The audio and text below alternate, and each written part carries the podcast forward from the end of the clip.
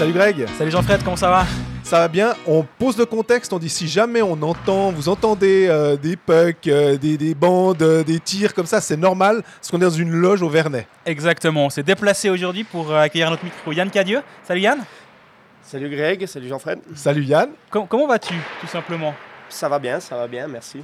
C'est un exercice pour toi qui est pas facile l'interview, c'est vrai? Non, pas nécessairement. C'est pas la chose que je préfère et c'est pas la chose que je fais le plus. Mais je t'avais promis que je viendrais une fois et me voilà. C'est vrai, tu m'as dit tu t'es battu pour que je sois là. C'est vrai que je me suis pas battu, parce que je me battrai pas avec toi. Hein. Je, je, je, prendrai pas le risque.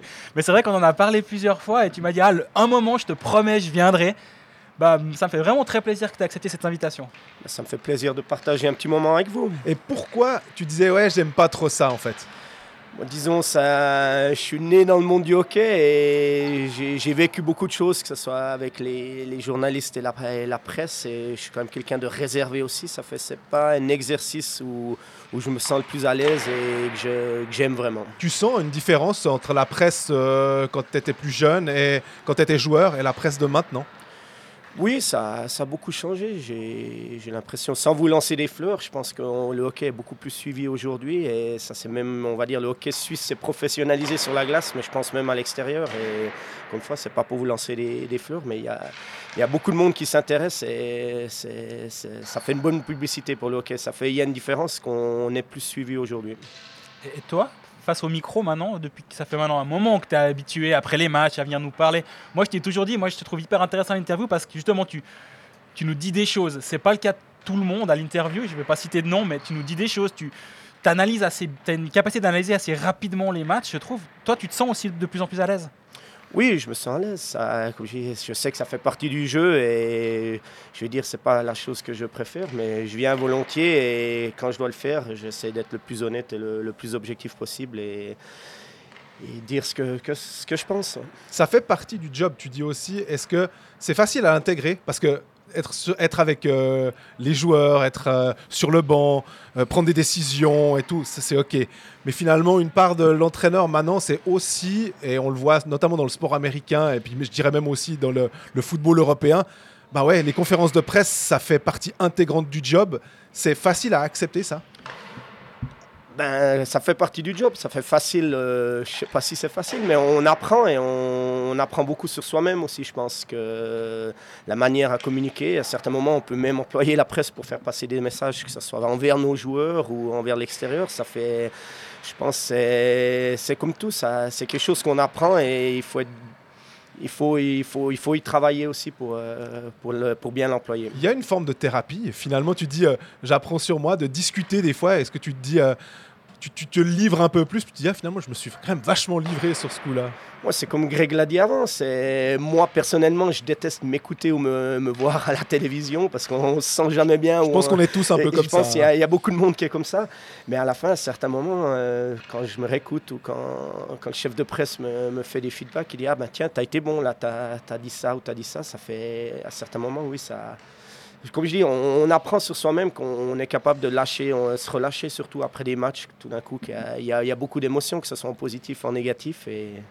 J'allais dire, c'est vrai que notre métier, souvent, on le, nous, on a tendance, on, le prend normalement, mais il faut bien se rendre compte que 5 minutes ou bien même 10 euh, minutes après un match, vous avez 4-5 euh, personnes, une sorte d'aéropage qui vient comme ça, puis vous dit Alors, ce match, être capable de verbaliser de ce qui s'est passé, d'être pertinent, c'est pas un exercice forcément facile. Il faut aussi se rendre compte. Hein. Ah ouais, absolument. Puis nous, on voit aussi, on parle tout le temps de bons clients quand on parle de, des joueurs aussi plus, plus, plus facilement. Et puis c'est vrai que tout le monde n'a pas cette même, cette même facilité-là. Mais bon, assez par les communications. On parle un peu de hockey à ce podcast aussi. Exactement. Bon, euh, comme on l'a dit, donc on a enregistré cet épisode un tout petit peu avant la fin de la saison régulière, donc on peut pas être très précis sur le classement, etc. Mais quand même, toute la saison, vous l'avez passé euh, aux avant-postes, on va dire, avec Genève Servette. Toi, tu l'as vécu comment cette saison? Oh, J'ai l'impression qu'on a commencé hier. Je me, souviens qu'il euh, y a deux parties à la saison jusqu'à maintenant, trois parties. Il y avait la première partie que l'année passée, on a recommencé les entraînements d'été euh, quand le lendemain du premier match de la finale. Ça, fait, ça remonte à très loin en arrière. Et ensuite, il y a eu le camp d'entraînement du mois d'août quand on retourne sur la glace. Et le, début de saison, et cette saison, j'ai l'impression, elle est passée très vite. On va dire, il y a, eu beaucoup de, hauts et beaucoup de choses positives. Et elle s'est mieux passée peut-être que, qu'est-ce qu'on pouvait espérer, même si sur le papier, on a une très très bonne équipe. Ça s'est quand même euh, très bien passé jusqu'à maintenant. Ah bah, depuis que tu as repris l'équipe, euh, je me rappelle la fin de, enfin, la fin de saison. C'était quoi, le mois de novembre 2021 euh, c'est plutôt une, euh, un conte de fées. Euh, si on, alors peut-être que tu aurais préféré aller en play, enfin plus loin en playoff que les pré-playoffs euh, la saison passée, mais sinon, en termes de victoire, en termes de jeu, je crois que les supporters des Vernets sont plutôt satisfaits de ce qui se passe en ce moment. Hein. On va dire en termes de statistiques, voilà. elles sont positives. Après, il y, y, a ce couac des, des pré-playoffs de l'année dernière. C'est là, on va dire, c'est le seul bémol. Et malheureusement c'est ce qui reste encore un peu à certains moments, même encore aujourd'hui à travers la gorge. Et il est bien ancré à quelque part dans ma tête. Et, mais à part ça, je peux, le reste, je, suis très satisfait. Mais j'ai de la chance de, coacher une très bonne équipe, alors ça aide aussi. As justement, tu dis ça aide. Tu as l'impression que cet, cet, échec de l'année passée en pré-playoff, tu as, déjà appris des choses pour les playoffs qui, qui nous attendent là d'ici quelques jours? Déjà, j'ai surtout appris beaucoup de choses sur les pré-playoffs. Je me, je me souviens dans, dans toute la, semaine avant les pré-playoffs que qu'on se posait toujours la question si on devait aborder ça justement comme des pré-playoffs ou comme des playoffs déjà et de dire ben, à la place des quarts de finale, c'est les huitièmes de finale. Et, et aujourd'hui, je peux dire avec du recul, je pense qu'on l'a trop abordé comme des pré-playoffs l'année passée à la place de dire ça c'est un huitième de finale déjà. Et même si c'est un huitième de finale un peu bizarre sur deux matchs. Euh, c'est très compliqué. Beaucoup, c'est pas une vraie série de playoffs. Ça fait, oui, il y, a quand même des leçons qui ont été tirées. Et je pense on apprend beaucoup de nos échecs. Mais ce, ce, format de best of three, euh, donc d'avoir finalement deux matchs à gagner, c'est quelque chose de très particulier. Euh, il n'y a déjà pas le droit à l'erreur en règle générale, mais on sait que sur une série en best of seven, bah, tu peux peut-être passer à côté d'un match. C'est finalement possible. Là, on a l'impression que non, il faut être. Euh, c'est la forme du moment.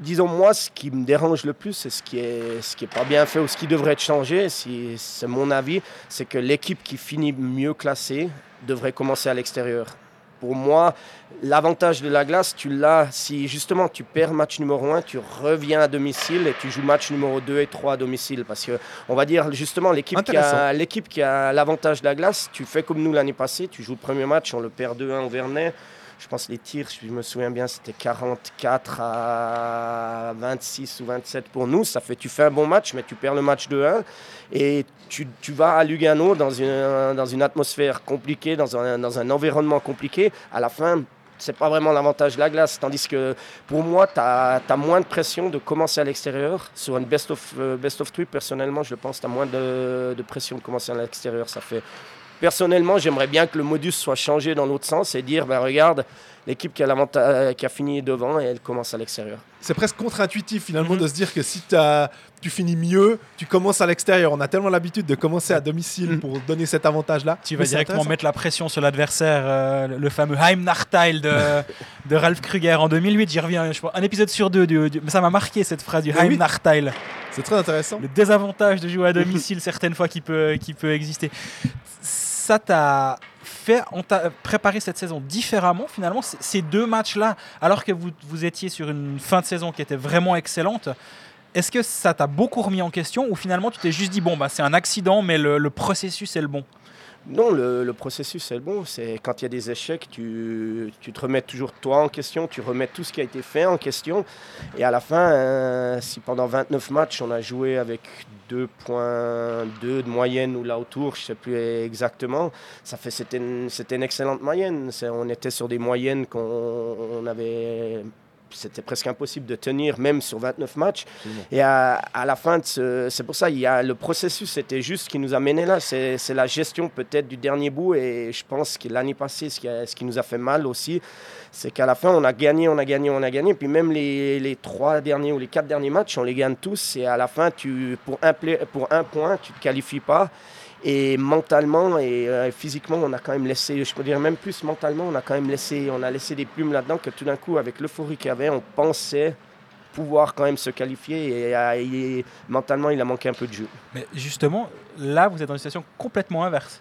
c'est l'exact opposé de ce que vous avez vécu l'année passée, à savoir, vous, êtes, vous avez fini toute la fin de saison en étant euh, sûr d'être dans les deux premiers, on va dire, ou clairement sûr d'être dans les deux premiers.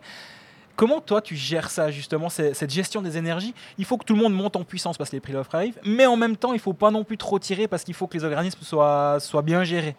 Moi, disons, il y, a, il y, a, deux choses à gérer. Je pense là, il y aura cette, cette semaine de pré-playoff. Cette année, il faudra la gérer d'une manière différente. L'année passée, tu jouais, alors on sait ce qui s'est passé. Et cette année, tu joues pas. Ça, fait, ça va quand même être huit jours qui, sont, qui, qui, vont être très importants à gérer.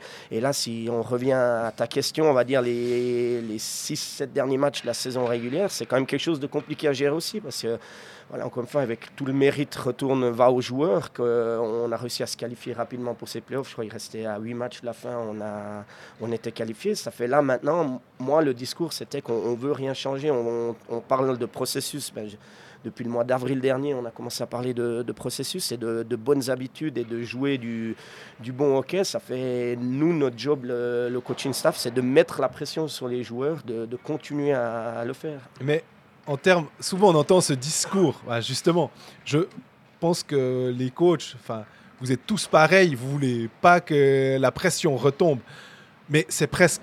Vous savez que c'est humain. En plus, tu as été joueur pendant très longtemps. Est-ce que euh, des fois vous dites, mais on avait dit que ce début de match, ça allait être. Pourquoi il y a 3-0 pour l'adversaire? On avait dit qu'il fallait faire attention à l'extérieur. Et des fois, on est un peu démuni. On se dit, mais je peux faire quoi de plus? Je les avais prévenus.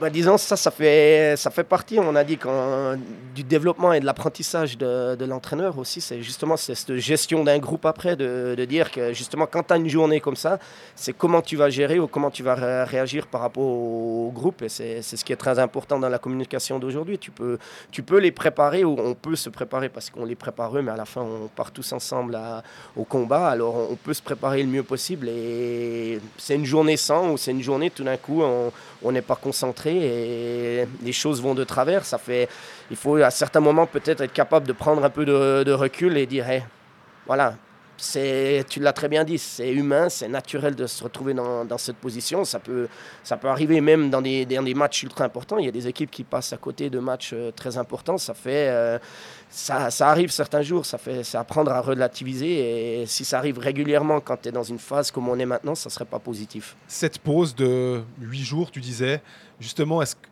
comme ça, tu te dis, ah, c'est cool, on va pouvoir reposer les organismes finalement. J'ai des joueurs d'un certain âge aussi, je pense notamment à Phil Poula, à Winnick.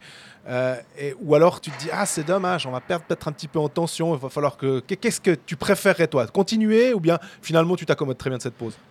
Personnellement, j'aurais continué parce que quand même, tu es dans le rythme, tu es dans quelque chose. Là, tu coupes le rythme, ça fait à quelque part, ça va être important de. Maintenant, ça va être à nous de trouver le juste dosage entre vouloir s'entraîner quand même avec une certaine intensité pour, pour qu'on soit prêt pour le match numéro 1, mais justement aussi pouvoir reposer euh, certains joueurs sans, sans les tuer à l'entraînement aussi.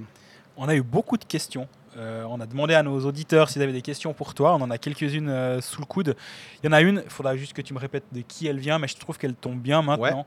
C'est les playoffs en tant que joueur et en tant qu'entraîneur, tu les abordes différemment? Est-ce qu'il y a une pression qui est différente? Alors, ouais, c'est Swiss Yannes Spot, notamment, mais je crois qu'il y, a aussi quelqu'un d'autre qui a posé cette même question. Tu, c'est différent en tant que coach? Oui, en tant que coach, pour moi, c'est totalement différent parce qu'en tant que joueur, tu tombes dans une routine, dans une, tu, tu suis un plan et à la fin, le, coach, c'est quand même la personne qui est, on va dire, c'est le capitaine du bateau. Ça fait, il y a beaucoup plus de responsabilités. Quand je dis le coach, c'est le, coaching staff aussi pour moi parce qu'on est, tous ensemble. On est, un groupe de coachs. C'est ça qui apporte le succès. C'est que nous, on, est dans une série. Quand tu commences à jouer à tous les deux soirs contre la même équipe, il y a, il y a des adaptations à faire, il y a des changements à faire et tout ça. Et toi, comme joueur, toi, joueur, tu es là pour exécuter. Tandis que le coach, il, doit quand même gérer beaucoup de, beaucoup de choses autour. Ça fait la pression n'est pas la même. Je pense que la pression, elle est à quelque part plus facile à gérer pour les joueurs, moi je le trouve. Ou moi je trouve, pour, comme joueur, tu, contrôles parce que tu es sur la glace. Tu t'arrives à contrôler. Nous, à certains moments, en tant que coach, tu es à l'extérieur, tu peux faire tous les changements. Comme tu l'as dit avant, on peut, on peut préparer les plans, mais tout d'un coup, à certains moments, sur la glace, tu n'arrives plus à. Tu peux pas contrôler, on va dire, les choses de la même manière. Comment tu te, tu te définis comme coach Est-ce que tu es un coach actif Tu aimes bien, aimes bien voir des coachs qui, qui sont tout le temps là? Parce que nous, on est un peu à se dire des fois, ah, Là, il, est un peu passif, il a les mains dans ses poches, mais pourtant on sent qu'à l'intérieur ça doit bouillonner. Et puis au défaut, on, voit des coachs très volubiles qui sont tout le temps en train de bouger, puis on se dit ah, lui, ça a l'air d'être un bon coach. Comment toi tu, te, tu définis ça? C'est quelque chose, j'essaie de travailler sur moi que j'étais quand j'ai commencé ou même l'année passée peut-être au début je, criais plus et j'étais beaucoup plus dur. Et maintenant j'essaie à certains moments de prendre un peu plus de recul aussi pour être un peu plus calme et aussi essayer d'apporter une certaine sérénité sur le banc et du calme sur le banc. Euh, s'il faut élever la voix, que ce soit entre les... durant les pauses ou comme ça, il n'y a, a, aucun problème, de temps en temps sur le, le banc, mais j'essaye de justement d'être calme et de, canaliser un peu plus mes énergies. Tes assistants, euh, Franson et Trey, Trey il est jeune aussi, il, mhm. il, a beaucoup d'expérience en tant que joueur. Et comment euh, tu parlais du coaching staff, j'ai bien aimé, tu as dit mm. tout de suite le coach, as dit, tu t'es tout de suite euh, le coaching staff pour montrer bien l'importance. Comment euh, tu vis avec. Ils sont plutôt. Franson, j'essaye de me rappeler l'âge comme ça, mais il, c'est plutôt assez jeune. Il a beaucoup d'expérience, mais c'est pas c'est pas un vieux ou bien? Oui, lui, il est un peu plus âgé. il, a la cinquantaine. C'est important d'avoir quand même un gars qui a un petit peu plus de, de bouteilles, on va dire. Ben, moi, c'était, c'était une des choses que je recherchais l'année passée quand, euh, quand on, m'a donné la chance de reprendre l'équipe. C'était quand même que de prendre quelqu'un qui avait plus d'expérience que moi et qui pouvait jouer un peu un rôle de mentor. Parce que je sais que je suis jeune, j'ai encore beaucoup de choses à apprendre et on en apprend tous les jours, mais justement d'avoir quelqu'un qui a un peu plus de bouteilles et, qui a du vécu, ça, aide beaucoup. Et sur ce point de vue-là, Ricard, c'est quelqu'un tactiquement qui est, très bon aussi et humainement, il a un très bon contact avec les, les joueurs et comme c'est un ancien joueur aussi, il a beaucoup de vécu et il, connaît bien la Ligue suisse. C'était vraiment le, le, profil que je recherchais. Ça fait, pour ça, on va dire, Ricard, c'est c'est une force tranquille aussi, mais quelqu'un qui est. C'est un volcan aussi à certains moments. Quand il, quand il lâche, il lâche. Et tandis que Yorick, c'est le côté humain. C'est quelqu'un de. Moi, je connais, j'ai joué avec lui ici à à Genève, j'étais à l'école, on a été à l'école ensemble, on avait 16 ou 17 ans au Canada, on s'est retrouvés, c'était jamais, pas planifié, mais on s'est retrouvés dans la même école au Canada à 16-17 ans, c'est quelqu'un que je connais aussi depuis, depuis longtemps, et je pense que c'est un bon jeune coach qui, dans quelques années, a, tout le potentiel pour devenir même un très bon head coach. Ça fait, pour moi, à la fin, après, quand on cherchait un deuxième assistant, excuse, c'était intéressant de trouver un profil aussi, de, donner la chance à un jeune peut-être de, de, se développer. Parce qu'à la fin, comme je dis, moi j'ai la chance de me, développer avec, avec Ricard, mais c'est aussi de prendre quelqu'un de un qui est très qualifié au point de vue hockeystiquement, mais aussi de donner la chance. C'est comme quand on prend des joueurs, ben, on a toujours plaisir de voir des joueurs faire des pas en avant et là, d'avoir peut-être un autre assistant avec soi qui peut, dans quelques années, qui, qui sera peut-être head coach, c'est quelque chose, moi, en, en, tout cas, qui me tient à cœur.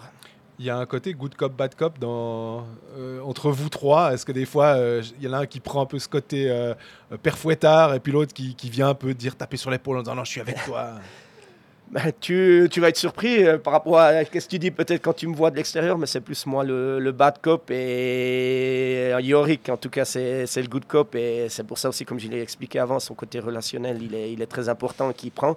Et Ricard, on va dire, il est au milieu. Généralement, c'est aussi le, plus le good cop, mais il y a des jours qui il fera le bad cop aussi. Mais tu te prends, tu te acceptes volontiers ce rôle-là. Finalement, j'ai l'impression que d'une certaine manière, bah, c'est toi qui es, qui est, quand même au front euh, le premier et que c'est toi qui vas prendre les coups et que finalement d'être le, le, mauvais, euh, celui qui a le mauvais rôle, c'est presque logique.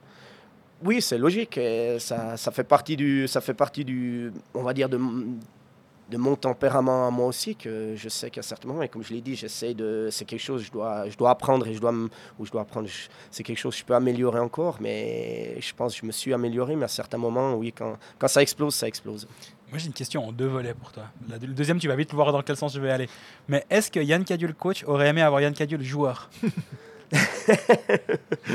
non, non, je pense, ou, quoi que oui, parce que je pense qu'Yann Cadieux, le, le, joueur, était un très bon soldat qui. J'allais dire, ouais. C'était un très bon, un excellent soldat qui, qui, acceptait son rôle et qui acceptait ses tâches et qui, qui, donnait, qui a toujours tout donné pour l'équipe. Ça fait, on va dire, Yann Cadieux, le coach, aurait pris Yann Cadieux, le joueur, pour jouer sur une quatrième ligne, mais il aurait, il aurait pris d'autres joueurs avant Yann Cadieux, le joueur, pour, euh, pour aider l'équipe à avoir du succès. Ouais, mais on a besoin de ça. Et puis soldat Cadieux, il aurait aimé avoir Caporal Cadieux du coup?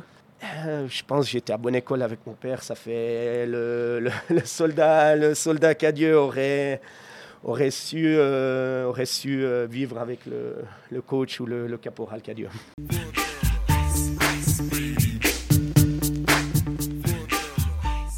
Bon, on va s'attarder un peu plus sur toi, maintenant l'ancien joueur et le jeune coach, on va dire. Tu viens de me dire que tu étais le bon soldat de quatrième ligne, mais quand je vois ta, ta fiche Elite Prospect, on va dire, sans, aller chercher trop loin, je vois que tu as quand même une saison à 110 points en QMJHL. C'est pas des statistiques de bons petits soldats, ça, il me semble, non? Non, c'était le joueur qui complétait ou le joueur d'énergie qui, qui acceptait encore une fois son rôle et qui, qui jouait avec deux très bons joueurs. Ça fait, c'était deux joueurs qui peut-être allaient un peu moins dans les coins ou qui allaient un peu moins gratter, mais par contre qui, qui avaient un talent ex- exceptionnel. Et à la fin, si, si tu leur donnais les pucks et si tu étais capable de- d'accepter de, payer le prix et aller à un endroit où ça fait mal, ben tu, tu récoltais quand même des, des points, on va dire.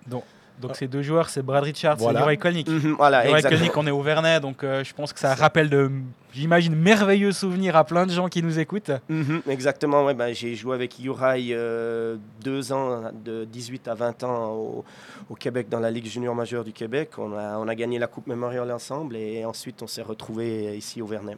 Et puis Brad Richards, euh, grande carrière avec euh, Tampa Bay, si je dis pas de bêtises en tout cas. Tampa Bay, Dallas, euh, New York et Chicago.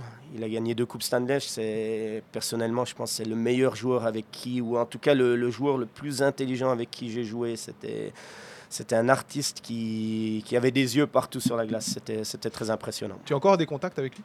De temps en temps, on se parle. On va dire ces dernières années, moins, mais de temps en temps, on se parlait. C'était ben, comme tout, on va dire. Moi, je ne suis pas la personne la plus téléphone ou email. Ça fait, ça fait les, on va dire, les premières années, tu, tu gardes contact et petit à petit, on a, on a un peu perdu le contact. Mais Si j'étais ami avec Brad Richards, je lui écrirais de temps en temps quand même. hein. je, je le, je le ferais. Mais- Mais ce, ce passage au, au Canada, toi, tu, tu l'as. Parce que c'était quand même dans une, à une autre époque, on va Ouais, dire maintenant. pendant 5 ans finalement. hein. Exactement. Et à- maintenant, il me semble que le jeune qui va au Ca- Canada une année ou deux ou trois, ça s'est un peu normalisé, on va dire.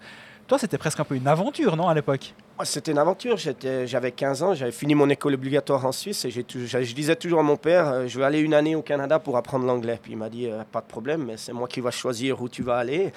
et ben, il m'a choisi un collège sport-études qui est très très connu au Canada à Notre-Dame. Par Ouais. contre, c'est au milieu de nulle part, c'est dans l'ouest canadien, c'est dans les prairies.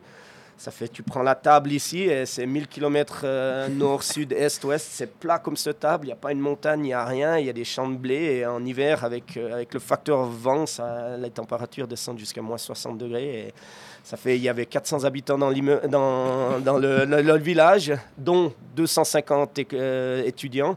Les 150 qui restent, c'est les gens qui travaillaient dans l'école et il n'y avait rien à faire. Le prochain village, c'était une demi-heure plus loin, mais Wow. il y avait trois patinoires pour, euh, pour ce collège et c'était c'était vraiment consacré sport-études. Et À la dure. à la dure, j'ai j'ai fait une année. Ben, la chambre, on était quatre par chambre. Est plus petite que, que- c'était plus petit que cette loge. C'était deux lits superposés. Ça fait c'était à la dure et j'étais parti avec l'idée de partir une année pour apprendre l'anglais là-bas. Et c'est où j'ai rencontré, ben, j'ai joué ma première année au Canada là avec Brad Richard et un autre très bon joueur qui était Vincent Le Cavalier. Et c'est eux, par après, qui m'ont fait. Moi, je suis resté trois ans là parce que après la première année, j'ai dit à mon père, j'étais un peu fou peut-être, j'ai dit je veux retourner là-bas. Puis la seule condition, c'était qu'après, ben, je devais faire trois ans pour avoir un bac, pour faire un bac international pour finir mon collège. Et j'avais comme objectif d'aller à l'université. Mais après, les, les deux joueurs mentionnés m'ont m'ont convaincu de les rejoindre parce qu'après notre première année, ben, justement, à Notre-Dame, euh, Vincent s'était fait drafter à Rimouski. Ça fait il était parti en Ligue junior majeure du Québec. La deuxième année, Brad était parti à Rimouski parce que Vincent l'avait fait venir. Et la troisième année, ils m'ont convaincu de, de les rejoindre à Rimouski. Mais entre-temps, ben, euh, Vincent était déjà parti à Tampa en NHL. C'est quand- même des sacrés noms. hein. Rimouski, moi, je suis désolé. hein, Il y a Marc-Antoine Pouillat et il y a Sidney Crosby. Donc voilà, c'est. Ouais, le, le fan des pingouins là en face euh, est obligé d'avoir l'œil qui frétille quand on parle euh, de Rimouski. Tu vois, pour, euh, pour parler de Marc-Antoine Pouliot, à la fin, on rigole tout le temps parce qu'il a fini dans la même famille. Quand tu es junior majeur, tu vis dans des familles d'accueil et Marc-Antoine Pouliot a fini dans la même famille d'accueil que moi.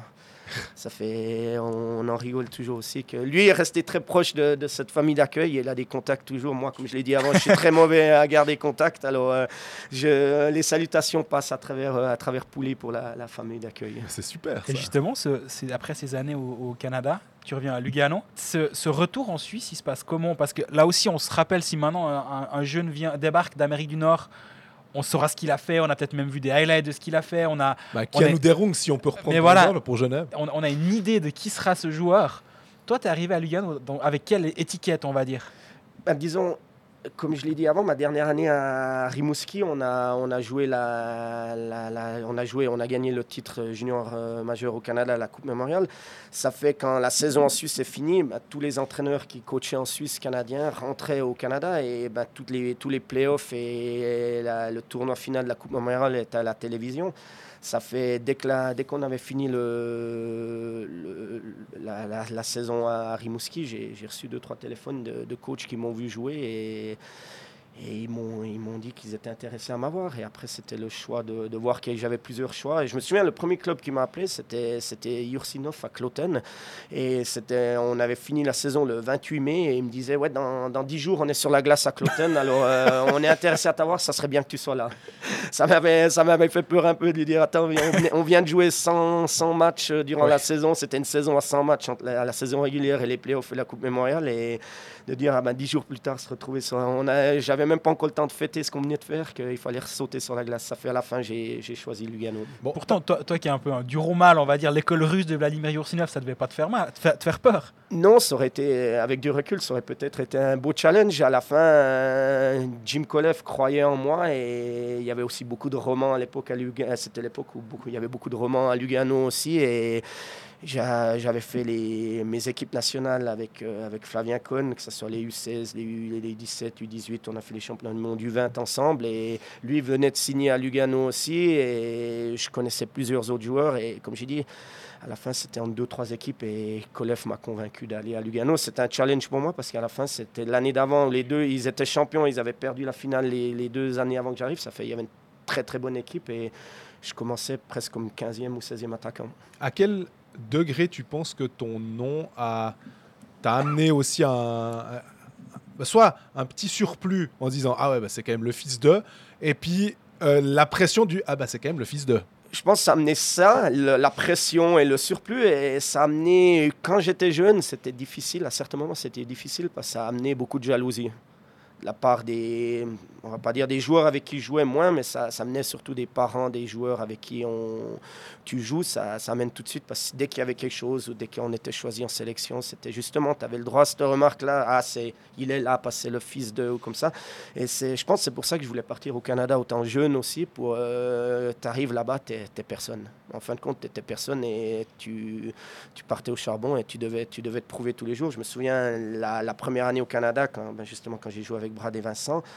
On arrive le, premier jour, tu avais un plein, une pancarte sur le mur, tu avais 80 noms divisés en trois équipes, et puis pendant une semaine, c'était des try-outs, et après les 20 meilleurs, ou les 17-18 meilleurs, ils jouaient dans la meilleure équipe, et, point barre. Et là, il y avait vraiment plus de fils de. Ça fait. Je pense à quelque part, c'est moi j'ai quand j'étais jeune, je dois dire, à certains moments j'ai souffert de, de cette jalousie ou ça souffert, ça, ça, ça me dérangeait, ça faisait mal.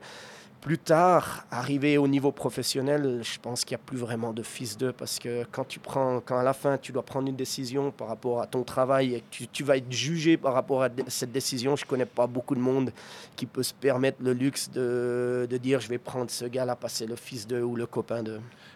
je vais rebondir parce que ça c'est quelque chose qui me tenait à cœur aussi de discuter de ça avec toi Euh, enfin ce qui nous tenait à cœur je pense Euh, on va rappeler juste le contexte 90-91 c'est Fribourg la, la- la belle époque de Fribourg avec ton père Paul André qui coach Bikov Komutov et tous les comment on vit ça quand euh, on est euh, un jeune? Bah t'es de 1980 donc Mhm. t'as T'es en pleine construction, t'as as entre 10-12 ans comme ça, et puis Fribourg rate le titre.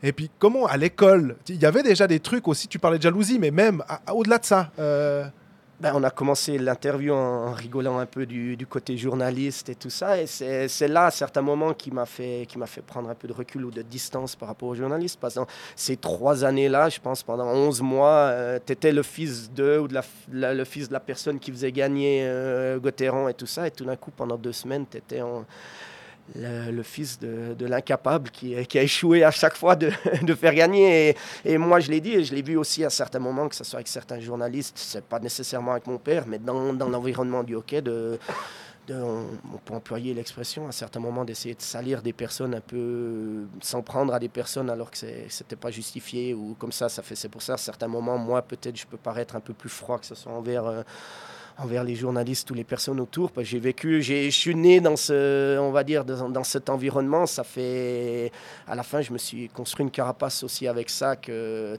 comme je l'ai dit à l'école, quand tu viens pendant 11 mois, tout le monde te tape sur l'épaule et dit Ah, ton papa, il est génial, ce qu'il fait, c'est génial. Et puis pendant deux semaines, je ne peux pas employer les mots parce que c'est mieux pas, mais à la fin, ton papa, c'est comme je l'ai dit avant, c'est l'incapable qui n'est pas capable de faire gagner Gauthieron. c'est n'importe quoi. Est-ce que tu te tu te, sens proche finalement. J'essaye de, me mettre à la place. Bah, c'est plus simple de prendre comme exemple Fribourg, justement encore, avec Sprunger et Bikoff.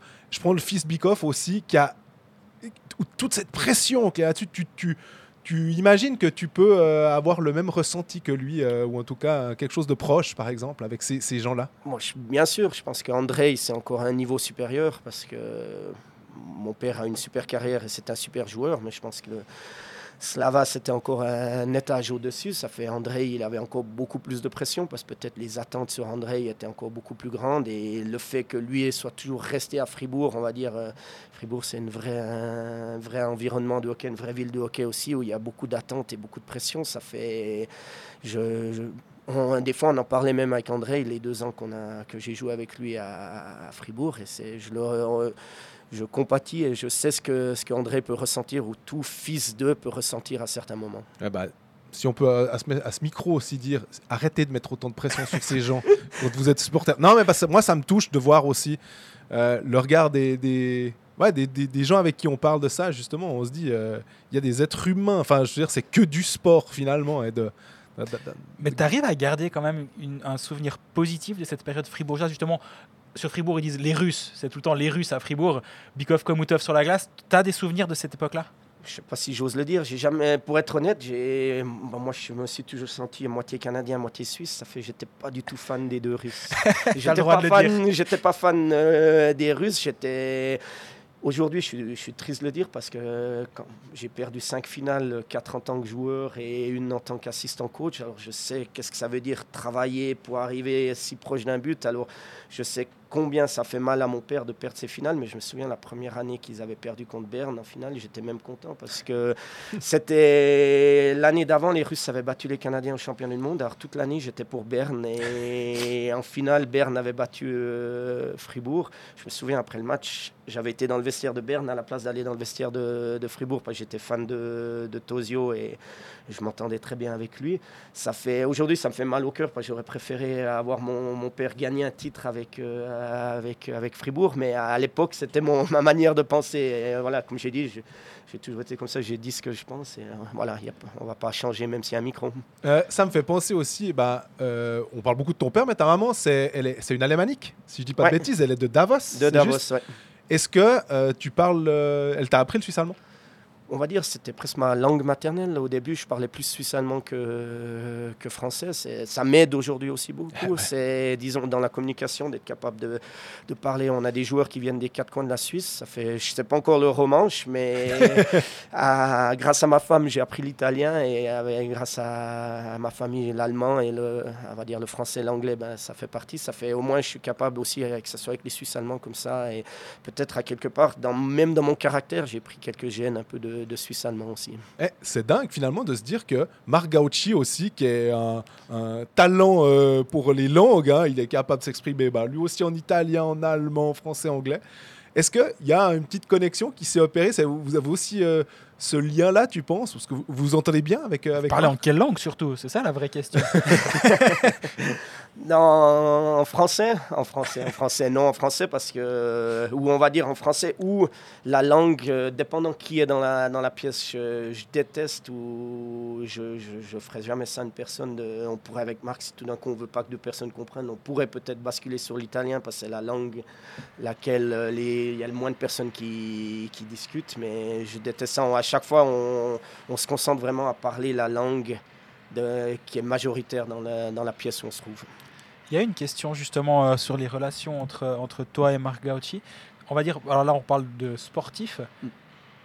À quel point tu es impliqué dans. Je sais plus qui. Oui, Ouais, alors voilà, voilà, tu peux la lire, ouais. c'est plus simple. Mati04, comment est ta relation avec Marc Gauchi Comment se passe le processus de recrutement d'un joueur? Est-ce que c'est lui qui vient te voir avec une proposition ou au contraire c'est toi qui vas le voir en lui disant qu'il te faudrait un joueur de tel ou tel profil?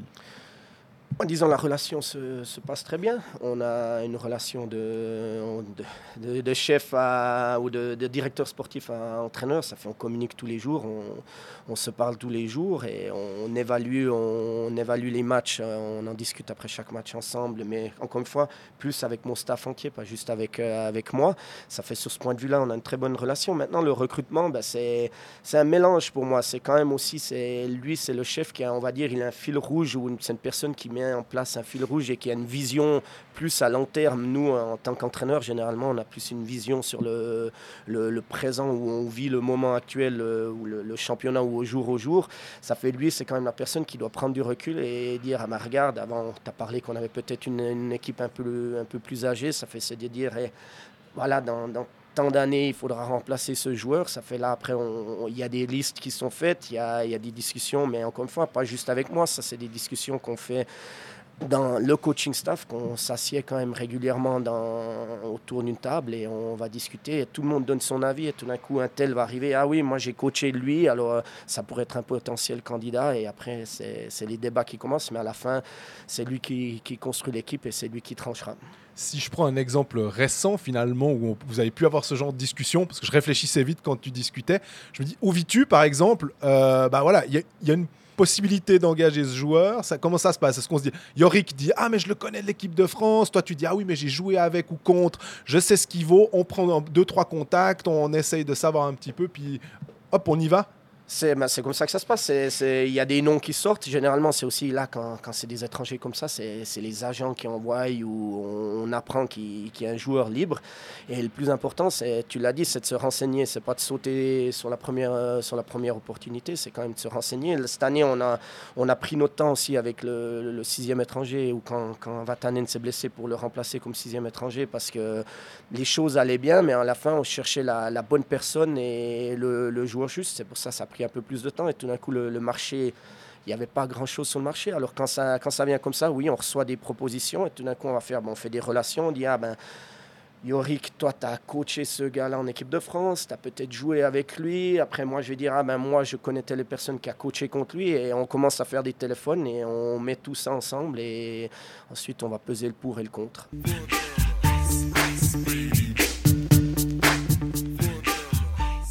Bon, J'aimerais qu'on revienne un peu à Genève. Avant de parler de tes années genevoises, on va dire, j'ai quand même une question qu'on a, qu'on a pour l'instant pas posée, mais on l'a eu quatre ou cinq fois.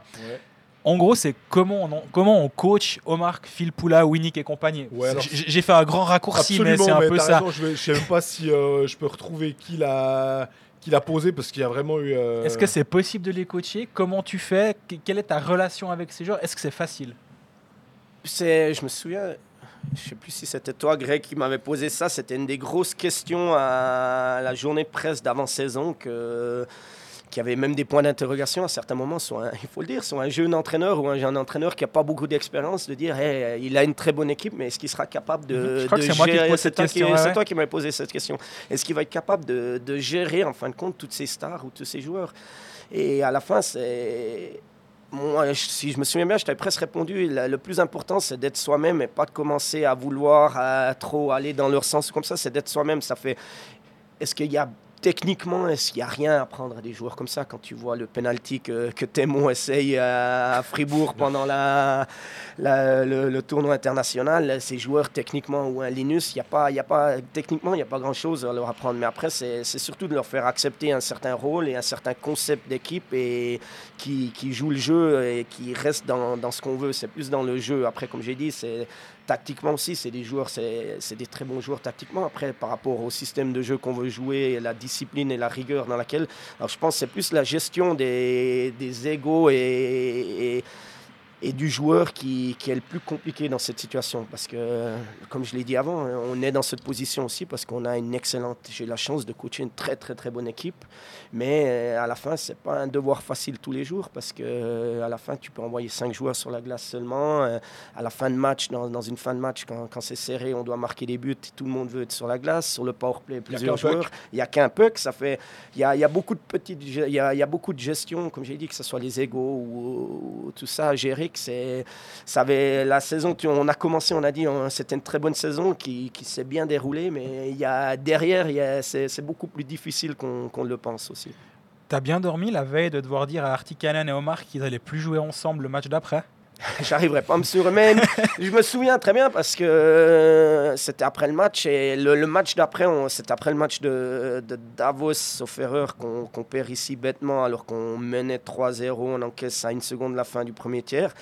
Et si je me souviens bien, c'est après ce match et le match d'après, c'était contre Zug et on avait gagné 5-1 ou 5-2 contre Zug ici. Et après le match, j'étais tellement fâché. Je suis rentré dans le bureau et j'ai pris les deux noms sur le tableau et je les ai séparés. Et j'ai dit, ben, pour l'instant, vu comme ça se passe, je je veux je veux pas les voir ensemble. Et alors ça, ça, s'est fait naturellement sous le coup de l'émotion peut-être après le match. J'ai quand même mal dormi parce que comme après chaque match, je, ne dors pas bien. Mais le lendemain, quand je suis arrivé, euh, j'étais convaincu que pour le bien de l'équipe, c'était la chose à faire à ce moment-ci. Et on est allé, après, encore une fois, c'est comme on a dit par rapport au recrutement avant, c'est que j'arrive avec cette idée et je regarde mes assistants et je leur dis maintenant, euh, faites-moi un line-up. Généralement, quand je fais des changements comme ça, je demande à mes deux assistants, de, je leur dis, je vais tout changer. Je ne vous dis pas ce que moi je vais faire, mais je veux voir votre line-up. Ça fait les deux vont chacun de leur côté. Ils me, ils me font un line-up. On écrit les trois line-up au tableau. Et ensuite, on commence à argumenter. chacun va défendre un peu son line-up. Et c'est ça, moi, dans, un coaching staff, c'est ce qui me plaît le plus, un peu ces, ces, arguments entre nous à certains moments, qui, ces challenges entre nous. C'est pour ça, quand tu cherches un assistant, moi personnellement, quand je cherche un assistant, je ne cherche pas quelqu'un qui va me dire oui, monsieur, à tout. Je vais dire, attends, mais là, ou là, il va me dire, tu as été nul, ou tu aurais dû faire, aurais dû, là, on aurait pu prendre, on aurait dû faire ça différemment, là, à ce moment-ci, tu aurais dû faire ça, ou peut-être même un moment, quelqu'un va me dire, tu prends un temps mort là, ou comme ça, et à la fin, comme j'ai dit, moi, après, c'est oui, c'est. C'est comme vous l'avez dit avant, à la fin, le head coach, c'est quand même celui qui est, qui est, qui, est, devant et qui doit prendre la décision finale. Et, c'est moi qui la prends. Mais oui, ce n'est pas ça qui m'empêchait de dormir. C'était plus la défaite qui m'avait empêché de dormir. Moi, il y a une phrase, Greg dit souvent euh, Bon, alors le premier nom sur la feuille quand on fait le line-up, c'est. Voilà. Ben, à Genève, c'est qui quand vous êtes les trois, là, comme ça, puis tu attends tes assistants, tu te dis Bon, le premier nom. Parce que, comme ça, je me dis Ah, quand même, quand même, Tom Ernest, euh, c'est quand même difficile, mais bah, peut-être que toi, c'est différent. Ben, c'est clair, Ricky, lui, il va, va nous dire Tom Ernest, c'est le premier nom, mais moi, à la fin, le, le premier nom, c'est le Genève Servette. On est là pour ça, c'est c'est ce qu'on fait sur la glace, c'est génial et c'est génial pour tous les fans autour et pour le hockey suisse aussi d'avoir, pas juste à Genève, mais cette année, c'est une année, on va dire, très spéciale avec la, qualité de joueurs qu'il y a et on va dire la qualité du championnat que tout le monde peut battre tout le monde. Ça, fait, ça c'est une chose positive pour les gens qui aiment le hockey. À la fin, même moi, je suis un amoureux de, de hockey, mais c'est à la fin, moi, je réfléchis au Genève Servette. C'est pas, c'est pas de faire plaisir à un tel, un tel. C'est, c'est, à la fin, on a un objectif, on veut gagner ensemble. Récemment, il y a eu le match à Lausanne qui a été gagné 6-2, euh, sauf erreur, par ton équipe. Un soir comme ça, tu arrives à prendre du recul puis dire. Ouais, quand même. Ce qu'ils font sur la glace en ce moment, c'est impressionnant. Tu arrives à apprécier ce que fait ton équipe ou pendant le match, je dis, hein, en après évidemment, j'imagine que oui, mais pendant le match, tu apprécies c'est une chose que je dois améliorer encore, qu'à certains moments, je suis, peut-être trop exigeant ou je... On dit que le, perfectionnisme, c'est une maladie presque. Et alors, si à quelque part je souffre de cette maladie, parce que je voudrais toujours que ça soit mieux, que tout soit parfait.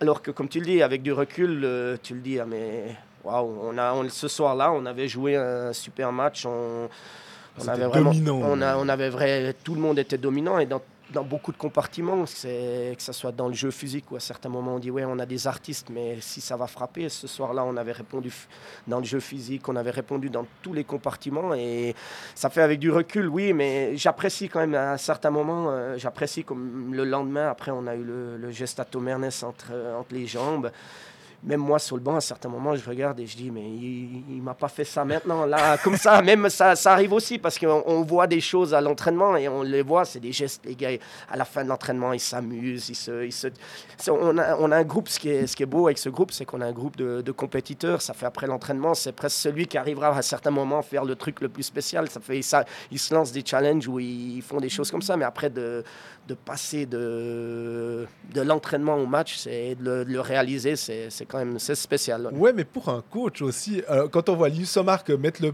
le, patin sur le puck, puis commencer à faire euh, des, des, des, trucs de footballeur presque. Mais en plus, le pire, c'est que c'est utile. C'est que très généralement, si c'était juste des gris-gris puis que c'était pas utile, euh, ça, ça pourrait plus agacer. Mais tu le vois faire ça, puis tu te dis, il. Ouais, mais tu veux pas quand même simplifier un peu ton jeu parce qu'en playoff, ça va être plus compliqué. Ben c'est ce que je disais avant. Pour moi, à certains moments, c'est de, mais c'est ça qui fait partie, on va dire, de cette année. On a parlé un peu de la gestion de tous ces, de ces, tous ces joueurs-là. C'est de trouver la juste balance, justement, d'être exigeant, qu'il y a un système et une ligne à respecter. Parce que si on commence à jouer un peu du bago-bago, comme on le dit dans, dans, le jargon du hockey, ça, ça devient un peu plus compliqué. Et je pense pas qu'on arrive à avoir du succès. Ça fait, c'est d'être capable de, de, de, mettre une ligne et d'être, euh, on va dire, dur et et exigeant dans cette ligne-là, mais en même temps de donner quand même de la, une certaine liberté à ces joueurs-là. Et moi, je leur dis, je leur dis souvent, c'est la phrase qui sort, c'est tu es libre d'exprimer ton, ton, ton, potentiel et ton talent, mais ça doit être fait de manière responsable. Ça fait si il va me faire un gris-gris alors que c'est le dernier homme et qu'il ouais. va essayer de dribbler deux gars, il perd le puck, il sait que quand il revient au banc, si ça se passe pas bien, que je serai un peu moins, je serai un peu moins, on va dire, content. Il y a une question de Stefano Bottinelli. Comment Yann, enfin, comment gères-tu le temps de jeu des étrangers? Étant un entraîneur moderne, je pense qu'il y a une réflexion plus profonde que juste couper le banc et mettre les meilleurs tout le temps. Ben, L'objectif pour moi, de toute façon, c'est pour être champion, tu as besoin de lignes. Tu as besoin de qui, qui, qui ont joué toute l'année. C'est pas de dire ah, on veut faire des points ou on a besoin d'absolument gagner. C'est clair, il y a des soirs où tout d'un coup euh, ça, ça vire mal. On regarde. Euh, on a dit on, on a joué à Zurich récemment. On a perdu 6-5 et les temps de jeu ont un peu explosé à cause des, pénalités. Et tout d'un coup, en fin de match, on a joué plus. On se retrouve avec des, des étrangers qui ont joué à 25-26 minutes. Mais, ou les attaquants, parce qu'on ouais. va dire les défenseurs, c'est un, peu différent. c'est un peu différent pour les défenseurs. Mais c'est aussi de leur faire accepter. Ça, c'est à certains moments, c'est un grand, c'est un grand problème parce que ces joueurs-là, ils veulent, ils ont besoin, ils ont besoin de glace et ils se sentent mieux le plus ils sont sur la glace. Ça fait, c'est aussi de, de gérer, de, de faire, d'être capable de faire accepter ça aux joueurs, de dire non.